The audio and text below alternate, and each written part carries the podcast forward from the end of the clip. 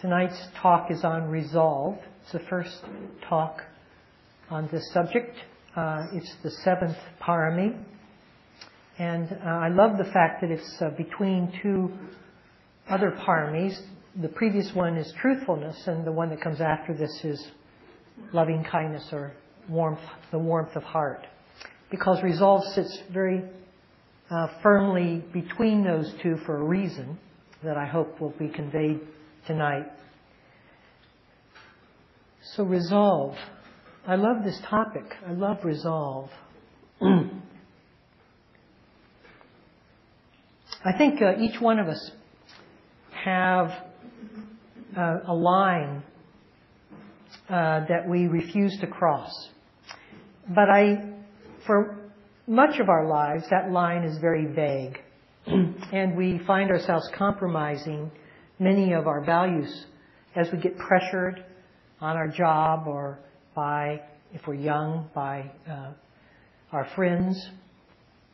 And we find ourselves where we thought we were resting and where we were assured uh, that we wouldn't uh, forsake a particular principle or value. Uh, we look back and we find that we've crossed that line many times, perhaps, in our life. And uh, but as the Dharma deepens in us, uh, we find that line resurfacing very clearly. Do we not? Now, I don't think we have to go too deeply into our psyche to find where we refuse to go, where it's simply uh, it's not a, a reactivity of no. It's not a charged, uh, uh, forthright uh, obstinance. It's simply uh, a no from love.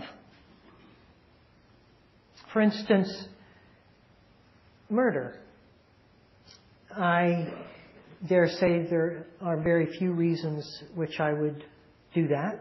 I can't say none because I haven't looked at all the different scenarios, but if somebody placed a gun in my hand and told me to shoot someone, be it of the military or of the civilian, I simply would say no.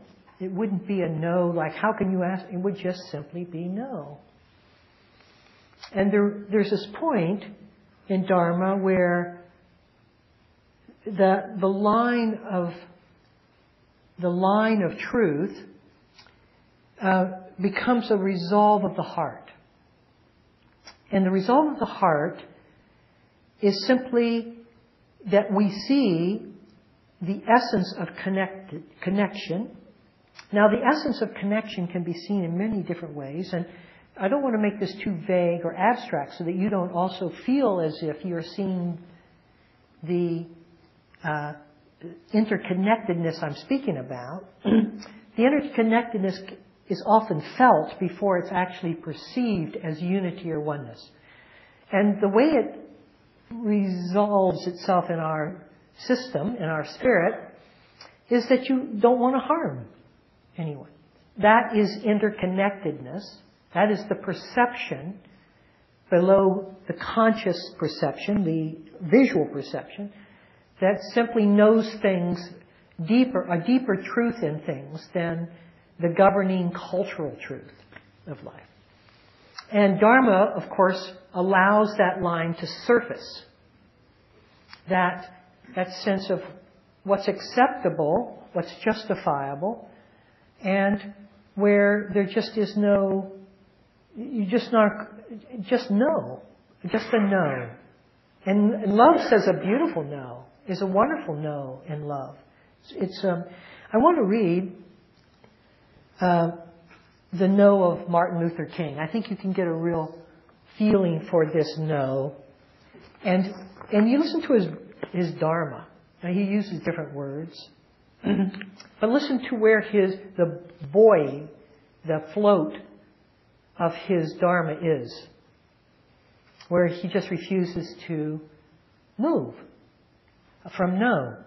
And he says it this way. He was actually in prison, in jail when he wrote this. He said, uh, We will match your capacity to inflict suffering with our capacity to endure suffering. We will meet your physical force with soul force. We will not hate you, but we cannot in all good conscience obey your unjust laws. But we will soon wear you down with our capacity to suffer. And in winning our freedom, we will so appeal to your heart and conscience that we will win yours in the process as well. It's, it's that fact of where he just refused to go with the current of the time. And you can feel the no is the no of love. It's not the no. It came out as just, we will move in this direction. And then the violence came at them. They didn't give back the violence. The African Americans or the people who sympathized with that cause didn't. If the, the spirit of it was that, no. And that's, that's the resolution or the resolve of the heart. And that comes from seeing the truth. It doesn't come from being programmed into a moral issue by our parents or teachers. It comes from a, a, clarity within us that is both partially wisdom, the seeing of the truth, and buffered by love, which refuses to move from that place. And Dharma uh, has every uh, expression of that. Uh, utilizes that movement in every expression of its growth and depth. Now, I want to regress for a moment because I get this question a lot, and I want to make sure that we resolve this question in our own hearts. And because Dharma talks about being with things as they are, which is the essence of wisdom, and the willingness to reside with things as they are as the essential quality of resolve itself. Some people ask me, uh, innocently, if that means being with things as they are means that they have to stay in very troublesome and sometimes abusive relationships. Because they say logically, can't I just learn to be with things as they are? And some people even go a step further and say, you know, I'm not in charge here, I'm not in control, and therefore the universe will take care of this situation for me. Now that's naivete. Because being with things as they are is different than resigning to things being the way they are. Resigning to things being the way they are is a lack of really showing up for what is happening. It's like, this is the way things are, I better just get used to it. But being with things as they are has both a active involvement of wisdom, the clarity of seeing, and also a response from love. And love does not stay in an abusive relationship, no matter whether these, this is the way things are or not. Love acts in opposition to violence, to conflict, to struggle. It acts to resolve that struggle. So let us not confuse that. I don't, I, I get, I'm, actually it's occurred to me several times in questions. And uh, I just, I feel like it's such a fundamental misperception that I really want us to be firm in uh, our understanding of what that means. True, we don't say when we become deeply embedded in Dharma, this should not be happening. That doesn't arise in my mind. It doesn't arise that this shouldn't be happening. I come to this class, I forgot the homework. I don't say, this shouldn't be happening. My, my day has been awful. I get back in the car and drive down and get the homework. So, wisdom says, uh, this is it. This is happening. It doesn't dispute what is happening. It says this is happening. But then love takes a response to what's happening. I could have said, well, I just won't get the homework. But I think that the homework is vital for all of you. I think it's vital. I think it's much more important than the talk. I really do. And therefore, I'm not going to sit back and be lazy about getting you that homework. And so the response of that for me was to drive down uh, and get it, as anyone else would do. There's a real nice story about Mother Teresa. If you'll just uh, let me tell a few stories tonight, I would appreciate it. I've told this story in previous talks, but I want to tell it again because it fits so nicely into the topic. Um, Mother Teresa was uh, outside of Beirut, Lebanon, uh, during the Christian uh, Muslim uprising there, I think in the 80s. And uh, she knew that in the middle of all that shelling in the inner city of Beirut was an orphanage of uh, mentally compromised children. And she gathered her forces together and she said, I have to go in there tomorrow and get those children out because the shelling is taking its toll. And the priest, who was in accompaniment, said, uh, Well, uh, don't you think you should uh, give God some time to work out a truce before you go in there? And she said, Oh, no, no. It's necessary for us to go in tomorrow. Resolved. Well, something happened in the course of that evening. The guns stopped. She went in, took out the children, brought them back, and an hour later the guns began to shell again. And what I liked more than anything was that her absolute resolve that the priest was trying to give God time to work out a truce, and Mother Teresa's Teresa's response to that was God doesn't need time. God doesn't need time. And the absolute conviction of that resolution of heart. And when there is that resolution of heart, when there is that certainty, because it, it contains a confidence, I hope that you're feeling. And I hope as we speak tonight, you can monitor your own sense of resolve, your own sense of resolve. Look back beyond the wavering, beyond the mind's trepidation, beyond its fear response. Look way back there where there is a line in the sand which you would not cross. And then just start bringing that forward through wisdom by seeing that it's not just in the most horrific acts that that line is there, but also just in basic harm, in basic division, in basic separation. That there's a growing sense in oneself, in yourself, that you won't cross this line, that you won't add fuel to further division, to further conflict. I was reading uh, today in the Seattle Times um, uh, his name is Krugman. He was writing a story on climate change in the editorial section.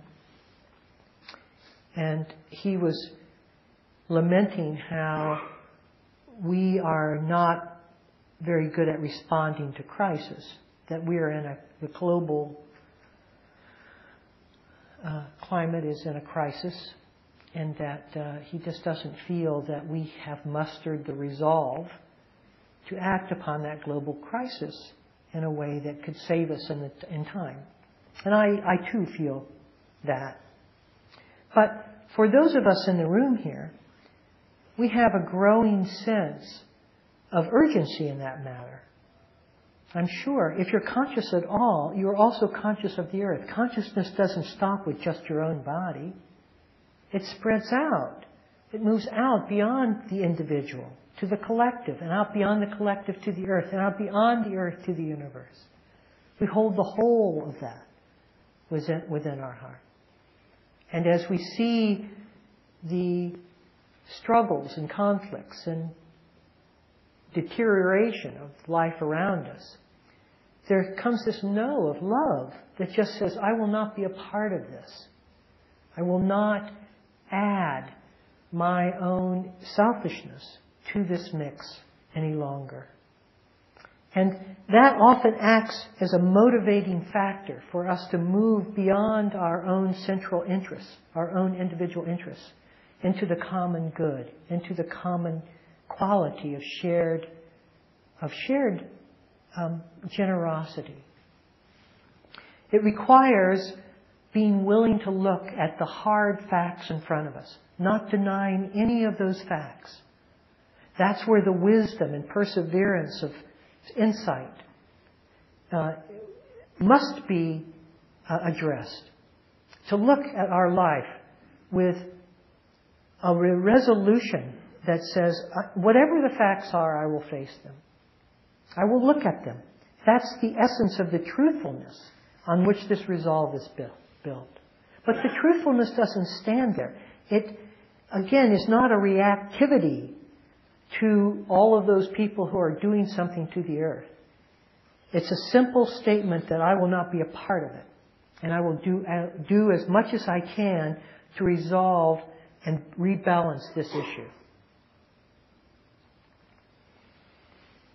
So it's a composite of wisdom, of love, and of confidence.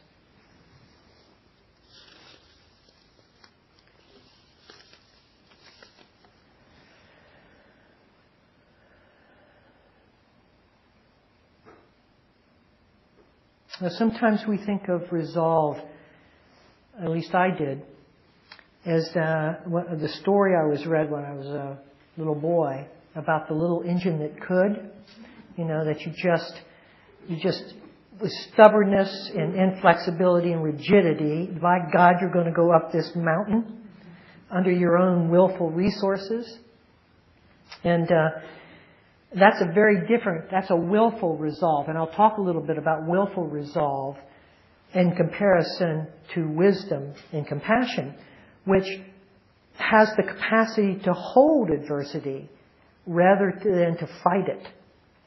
And those are two very different shifts, although the behavior may look the same. It's coming from two very different places.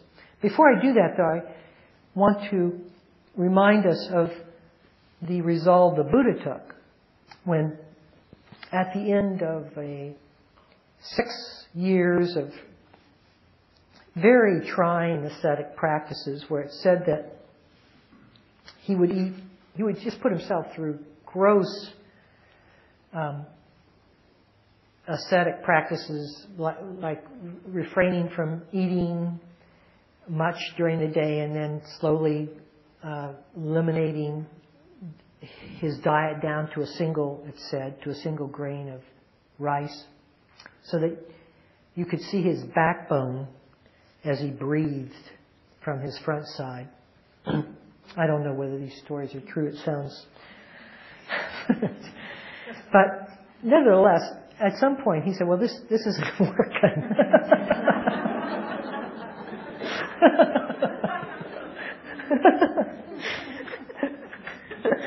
Had an aha moment.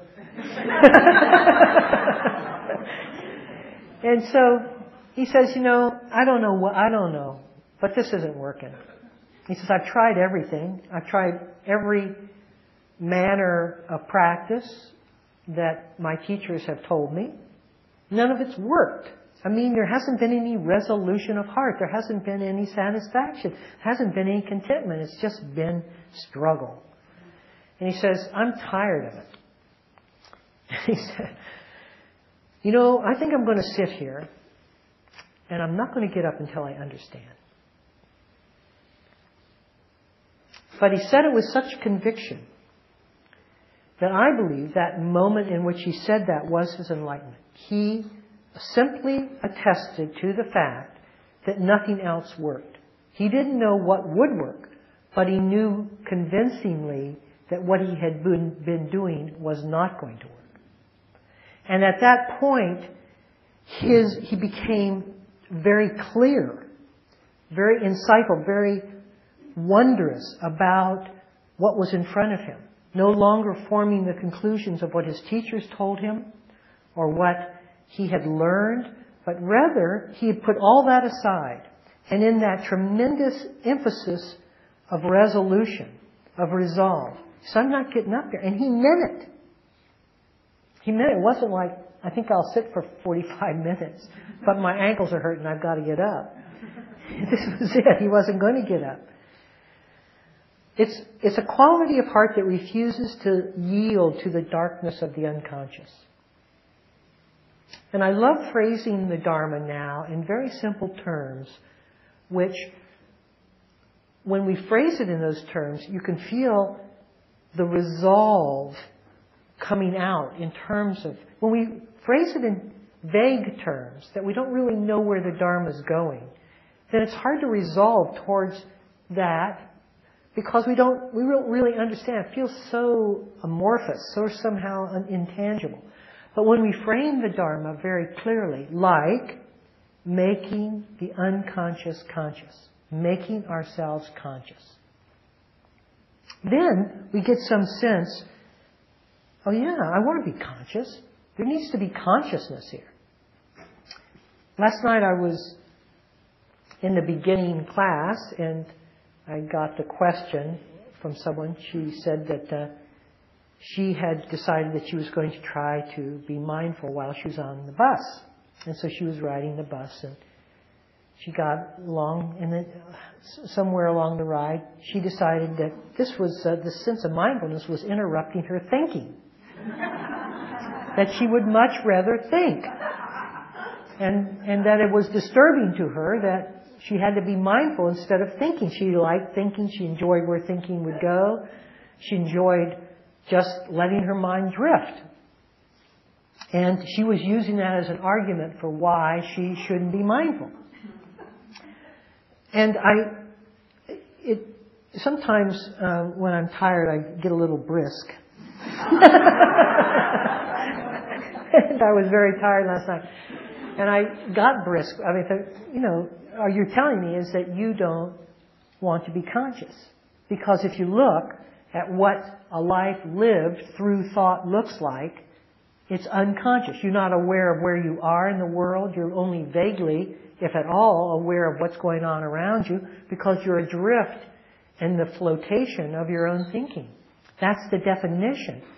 Not being exact, noticing what's arising is the definition of being unconscious. So you've just convinced yourself that you want to live a life of being unconscious.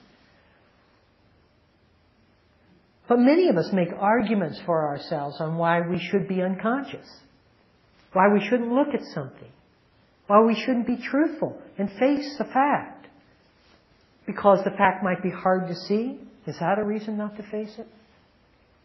Because the implications of facing this fact means that I might have to change. Is that a reason not to face it?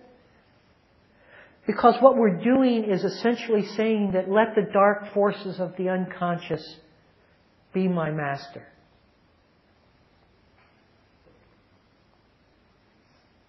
And the heart is then no longer um, accessible. And there has to be this resolution. It says, come what may. I'm looking at a bottle of water there that says true on the front.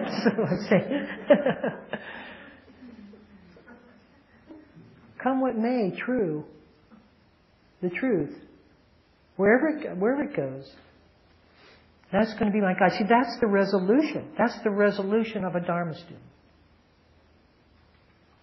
And when we realize that the consciousness, that the consciousness itself, that allowing the earth to receive our consciousness, to allowing other people to touch consciousness itself through my resolution not to be unconscious, is a service to the planet, is a service to all beings, is a service to the universe itself. Simply the willingness to face our life. And it doesn't mean it's easy. It's very difficult to do, as which is why it takes so long. is we don't have the resolve in us to go where truth takes us. We want to kind of play with that truth. We want to kind of pull back. We want to go to a level in which we're uncertain on whether the truth is worth it.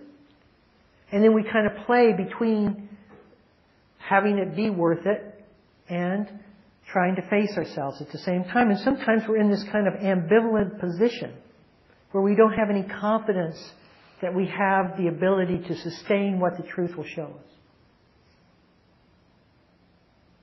So I have a, a really nice hospice story. I have a friend physician who I was on staff with who uh, used to make house calls to dying patients. And one time he went to a home of somebody who was dying of lung cancer. And he brought the person who was lying down uh, into a, uh, put pillows behind him and had him facing him so that he wasn't lying down any longer, so that he could listen to his lungs through his stethoscope. And as he was listening to his lungs and looking into the patient's eyes, the patient started to die. And my physician friend followed the patient's eyes right till the patient died. So he said the patient pulled him into uh, death itself. And my physician friend came back to the hospice deeply moved, deeply moved. And he said, I, I now know that death is safe. He says, I know that. And there is a confidence in his knowing, a confidence, an unshakable resolve, which before we say that to people, but we haven't really experienced death ourselves, so we don't really know whether it's safe. We can say people die uh, mostly in content and serene ways. We can say that because we've seen hundreds and hundreds, thousands of people die in front of us. But we don't really know what goes on. Sometimes we see restlessness and we really, we can guess. But this physician actually accompanied the person to his death. And some way or other felt the absolute resolution in his own heart that death was safe. And was a very different physician from that incident, from that experiment. That is very much what we do. And, and we don't look into the eyes of the dying. We look into the areas of unconsciousness. And we face them. And when we face them, we bring a light to them with unshakable confidence in the truth and the resolution of truth, to truth, for truth.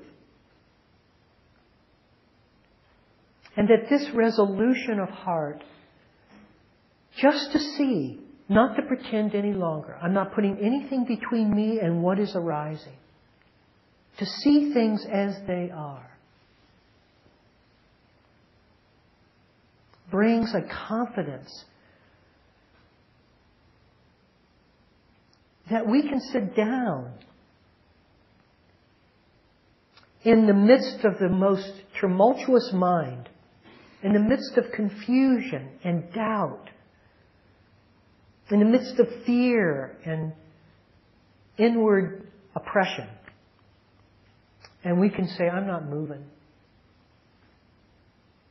Not because we're some kind of white knuckled macho person who's going to face his pain.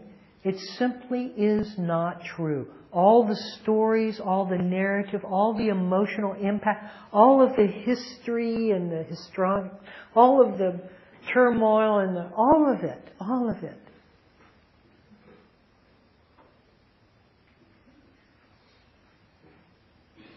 Simply is not true. And the heart knows that.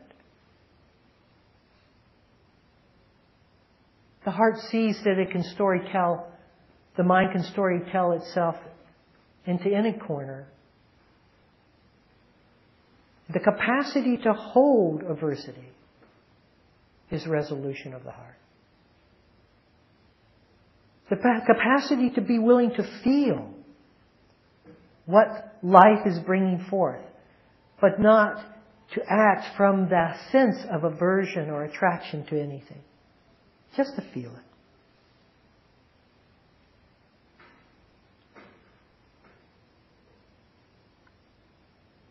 Just to feel it. Now, most of us don't start there. Most of us don't begin our practice with the capacity to hold our inward life. We have to be convinced that we are alone and that it's, the troubles are of our own making. I like what Abraham Lincoln said.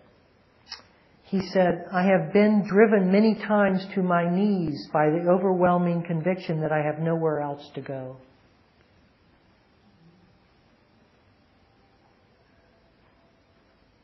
We have to be driven to our knees. We have to have often reached a point of despair in our life where we have tried every outlet, socially approved outlet, in which we realize that the way we are going can no longer be sustained, or we will simply be crazy. We will go mad. And this point of despair that many of us begin our practice with is not the despair of an emotionally difficult life. It's simply wisdom that has yet to turn around.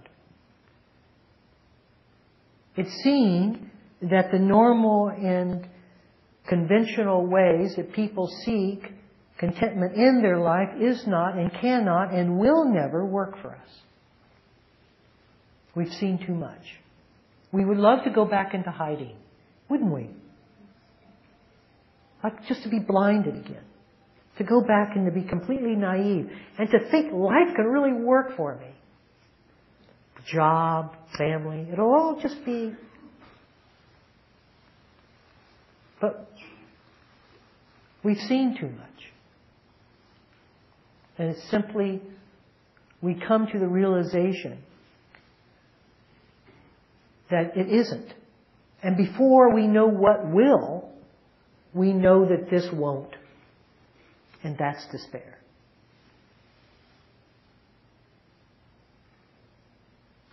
And so we start by working on ourselves.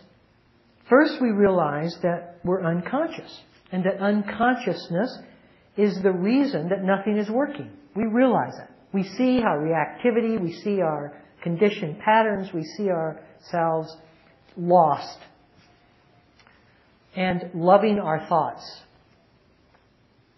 And we realize that this is the reason, this is the definition of why life isn't working. We see it. I mean, it doesn't take long when we sit down, we try to follow our breath and we can't do it. We can't do a simple task consciously because our mind grabs us and pulls us away for 20 minutes. And we come back for a single breath and we're off again for 15 minutes more. And we, what something in us must ring, and we say, "I'm out of control. This is out of control. This is completely out of control." So we go from complete unconsciousness to a willful resolve to be conscious. Now that's an intermediate step that's very important for most people. That they take themselves by their lapel and shake themselves and they say, okay, I've got to get myself together here. Now we're acting on blind faith. We come to a class or we attend a lecture or we read a book that seems to indicate that if we do this practice with sufficient persistence over time, that things will straighten out for us. So we take it on just faith, blind faith, that this will work. But it requires a resolution to do it.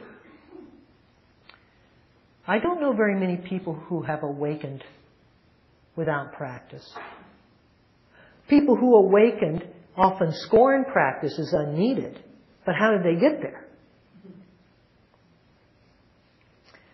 what happens is that in our discipline, that's the heart. It's not just the will. It's not just the person of the egoic person who is deciding that he or she will absolutely become conscious, but it's a start and it's a, the first throb of the heart.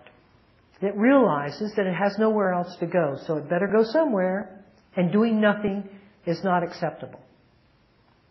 So it gets itself to the cushion. And it starts facing its inward demons. It starts looking at its mind, our minds. We start looking at our minds.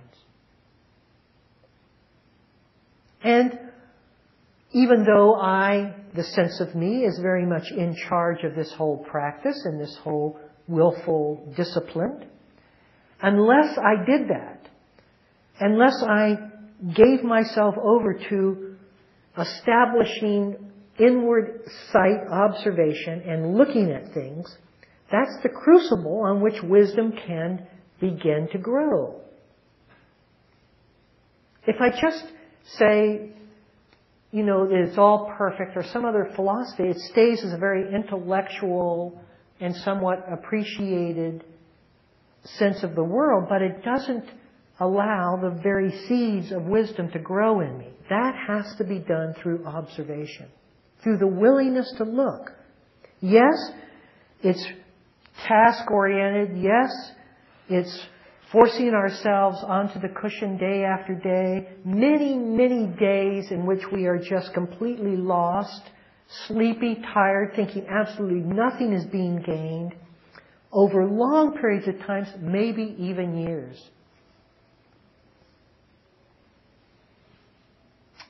And then, perhaps not emphatically, there comes a sense of how life is. You don't know how we gained that sense, how we accessed it, but there's a growing sense, insightful sense of the way life is. And as we grow insightfully in the way life is, we also see that the discipline we're using to see life is itself an obstruction of life. And that the more we try with effort and with forced and willful resolution, the smaller the aperture is for us to be able to observe. And the more relaxed and attentive we are, and open and spacious, the greater the space for observation. And we realize and see that the more we observe, the more wisdom we accrue. Has a discipline been necessary? Absolutely. For most people. At some point, does it fall away? For most people, it needs to. For most people, at some point, the sense of self itself is an unconscious tendency that holds the mind from growing in conscious awareness. And that if we really want to be conscious, if the resolution to being conscious is strong enough, we will even go into ourselves and dissipate it. By looking, by seeing if what we have taken ourselves to be is true.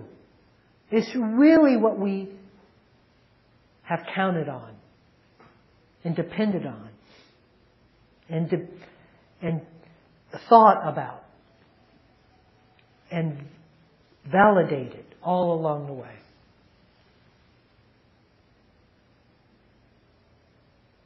And we see that directly proportional to our ability to release ourselves arises this resolution of heart to continue the process of the enlightened process of seeing.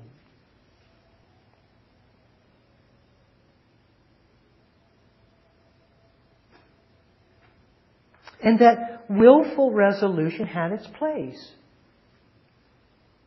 It kept me in line. It kept me from just floundering my days away, from despair.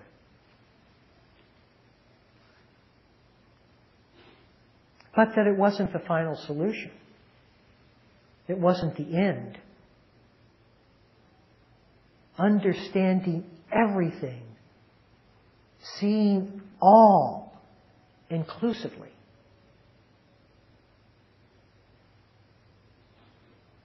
There cannot be a single thought unobserved.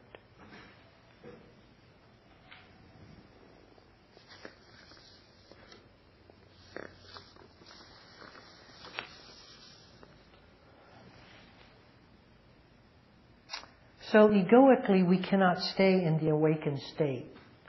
The sense of I is unawakened, so it can't wake up.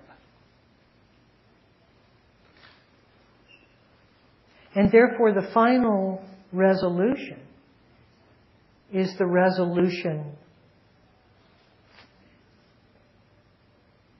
to release the need to self control our way into our growth. That there's a universal intelligence that is presence itself that takes over the guidance system that up until this point has been individually determined. And we do that by seeing that the narrative that drives the guidance system of the egoic sense of me doesn't contain the truth. It contains my emotional reaction to life. It contains the story and my memories of life. But it doesn't contain the now of life. It doesn't live September. As I read in the poem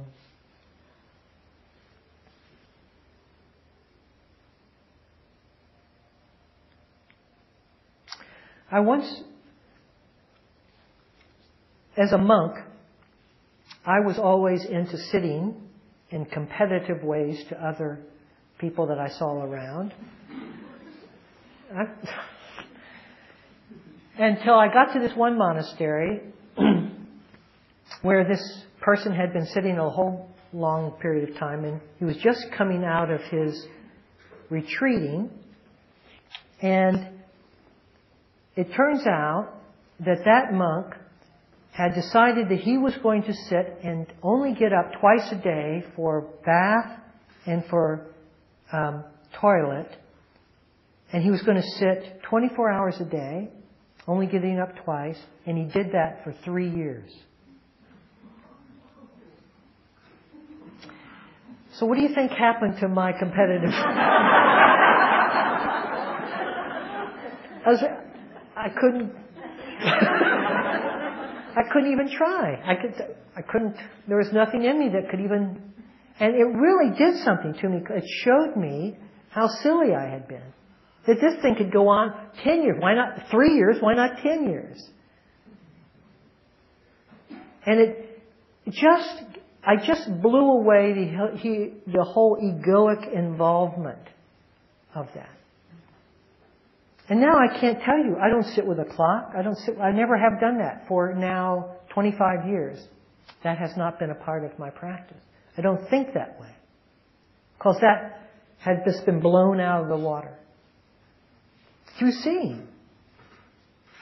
Through seeing the pain of my competition. Seeing that it was not getting me from into seeing at all. The observation wasn't there. It was just competitive quality. And also seeing that there were no upper limits on this thing. So no matter how long I said I was a failure, if I kept going along those ways of thinking,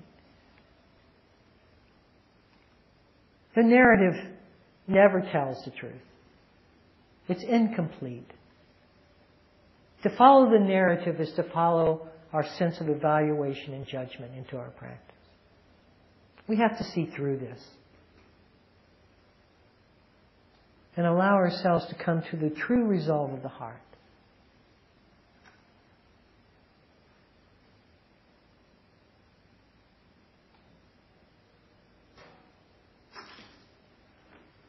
Thank you. Can we sit for a minute or two? So, as we're sitting,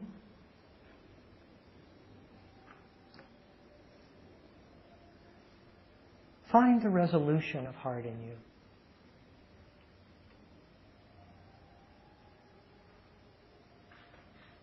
Find what knows why it's doing what it's doing. Not the part of your mind that is perturbed or disturbed.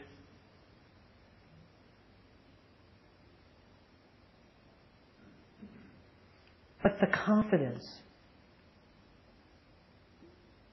that has the capacity to hold all of that,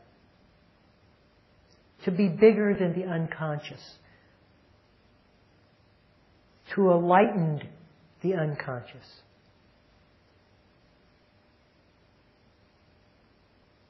the unshakable part.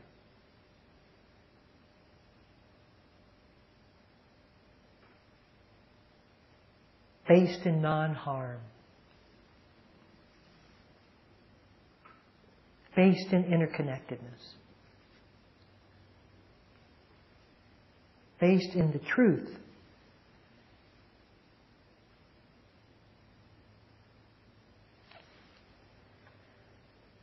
Okay, if there are any questions or comments, I'd be happy to answer. I had a, a pretty incredible experience of, of what you were talking about like um, a number of years ago.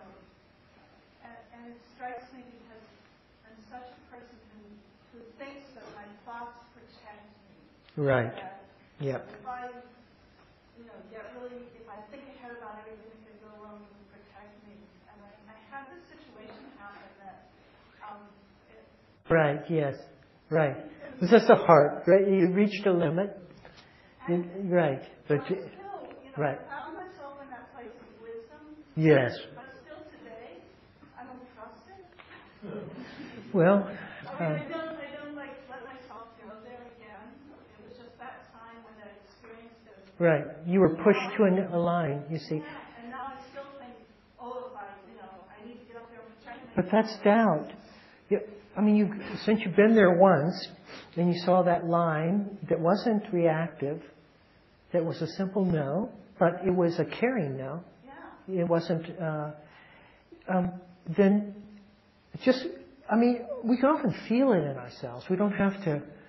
Just feel where you're unwilling to compromise, not because of some rigidity or inflexibility, not because of a morality, but simply because uh, it's often an issue in which you see that th- there would be pain. And if you had met up with your husband, it would have been just more of the same. And you saw that. And so self-compassion, just saying no. So just find that place in you that feels deserving enough to be able to limit intrusion and compromise and all the different ways that we give ourselves away throughout the day. Hmm? Doesn't mean to be ungenerous. It just means to consider oneself within one's generosity. That's all. And to be able to say no when that limit has been exceeded.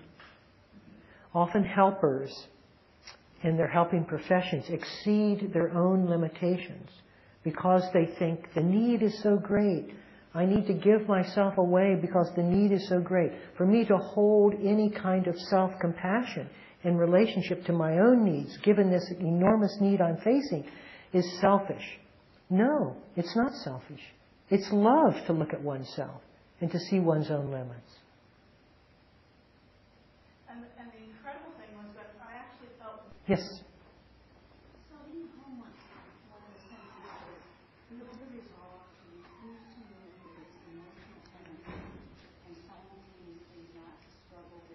Right.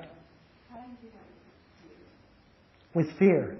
Okay, so the, she's asking about a question of the homework, which says, resolve not to struggle with the energy, to hold the energy, but not struggle with it. And the question is, how do you do that with fear? You see, I love these questions because these that's your, you know, that's where the self sees no possibility, right? Where it's like, oh my God, I mean, okay, anger maybe, resentment, yeah, frustration, uh, fear, uh-uh, I can't. and we each have those. So let's just look at our own emotional system and see where it is that we draw the line. Like, you know, fear is it's just too much. Well, I had a I've had a great um, training of fear since I have this uh, sleep apnea. I sometimes wake up and I can't catch my breath, and I go into this self-preservation fear. And uh, then I think, well, if I'm going back to sleep, I'll just go back into my apnea, so I won't. So then I'm afraid of sleeping. And so I, I and, and, but I want to go to sleep, and and yet the fear is keeping. And so I say, okay, my time is fear time. This is not about sleeping or not sleeping. I give myself over to the fear. I said, it's all about understanding this fear. So I'm going to just spend, if it takes me the rest of the night, then it takes me the rest of the night. I'm going to sit up. So I sit up in bed. And so what I'm going to do is I'm not going to allow myself to leave the bed because fear says, get the hell out of the bedroom.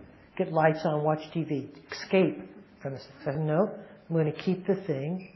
I'm going to stay on the bed. I'm going to limit what fear, the rule of fear.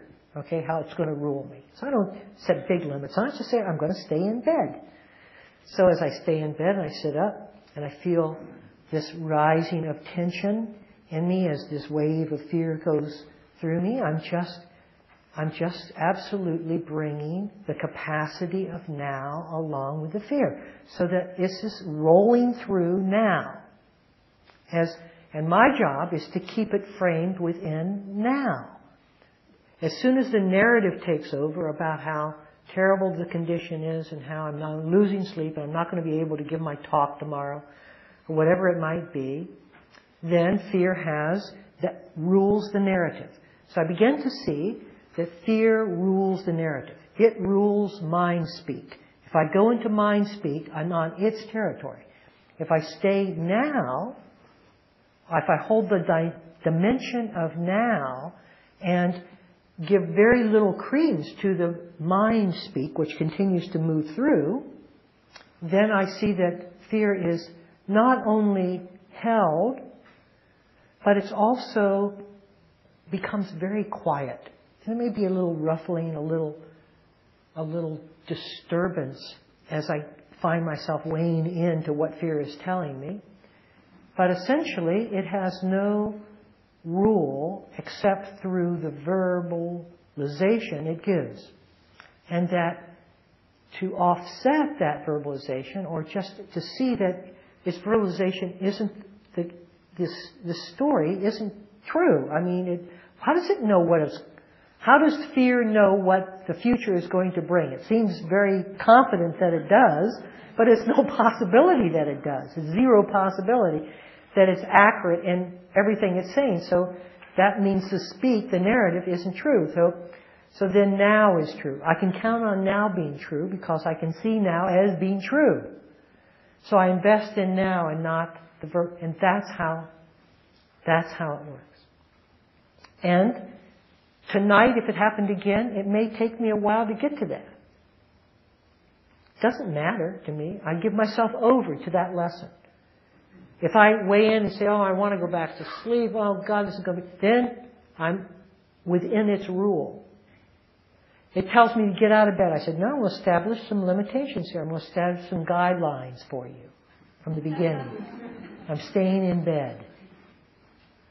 Okay, I'm going to make it rough for you. You're welcome to make it as rough as you are. I'll toss and turn, yell and scream, but I'm staying in bed. And so then you, do it very softly. It's very soft. And the next time it comes and it doesn't convince, it's like, God, I don't really want to do this again. I really want to get my sleep. Oh, oh God, if I, as soon as I go into that line of thinking, right, so here I am. See? So no longer is it the trump card of the spirit. Or I mean the trump card of the mind. The mind has a trump card. Fear is the trump card. Fear is what it plays when it knows that it can't get reaction from anything else.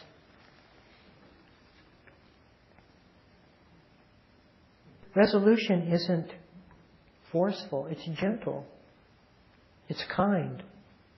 It doesn't create an enemy, even a fear. It just sees that, that fear's power comes from something that's misguided.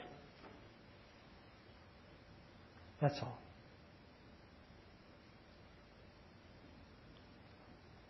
Is there a difference between resolve and self will? I thought I that was what the talk was about mostly. That is, self will is an incomplete resolve. Right? When the self is in charge of its own resolution, it's an unconscious, it's partially conscious and mostly unconscious.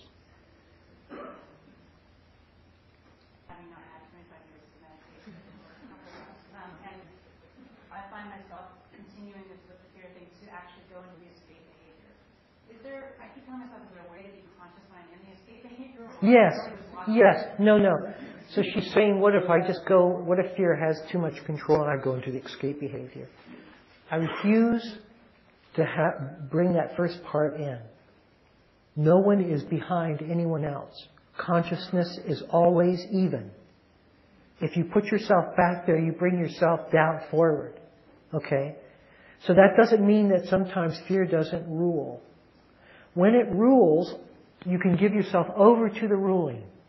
Let go outside, breathe the stars, go watch TV, just feel yourself, but just keep your, your, your eyes as open as you can.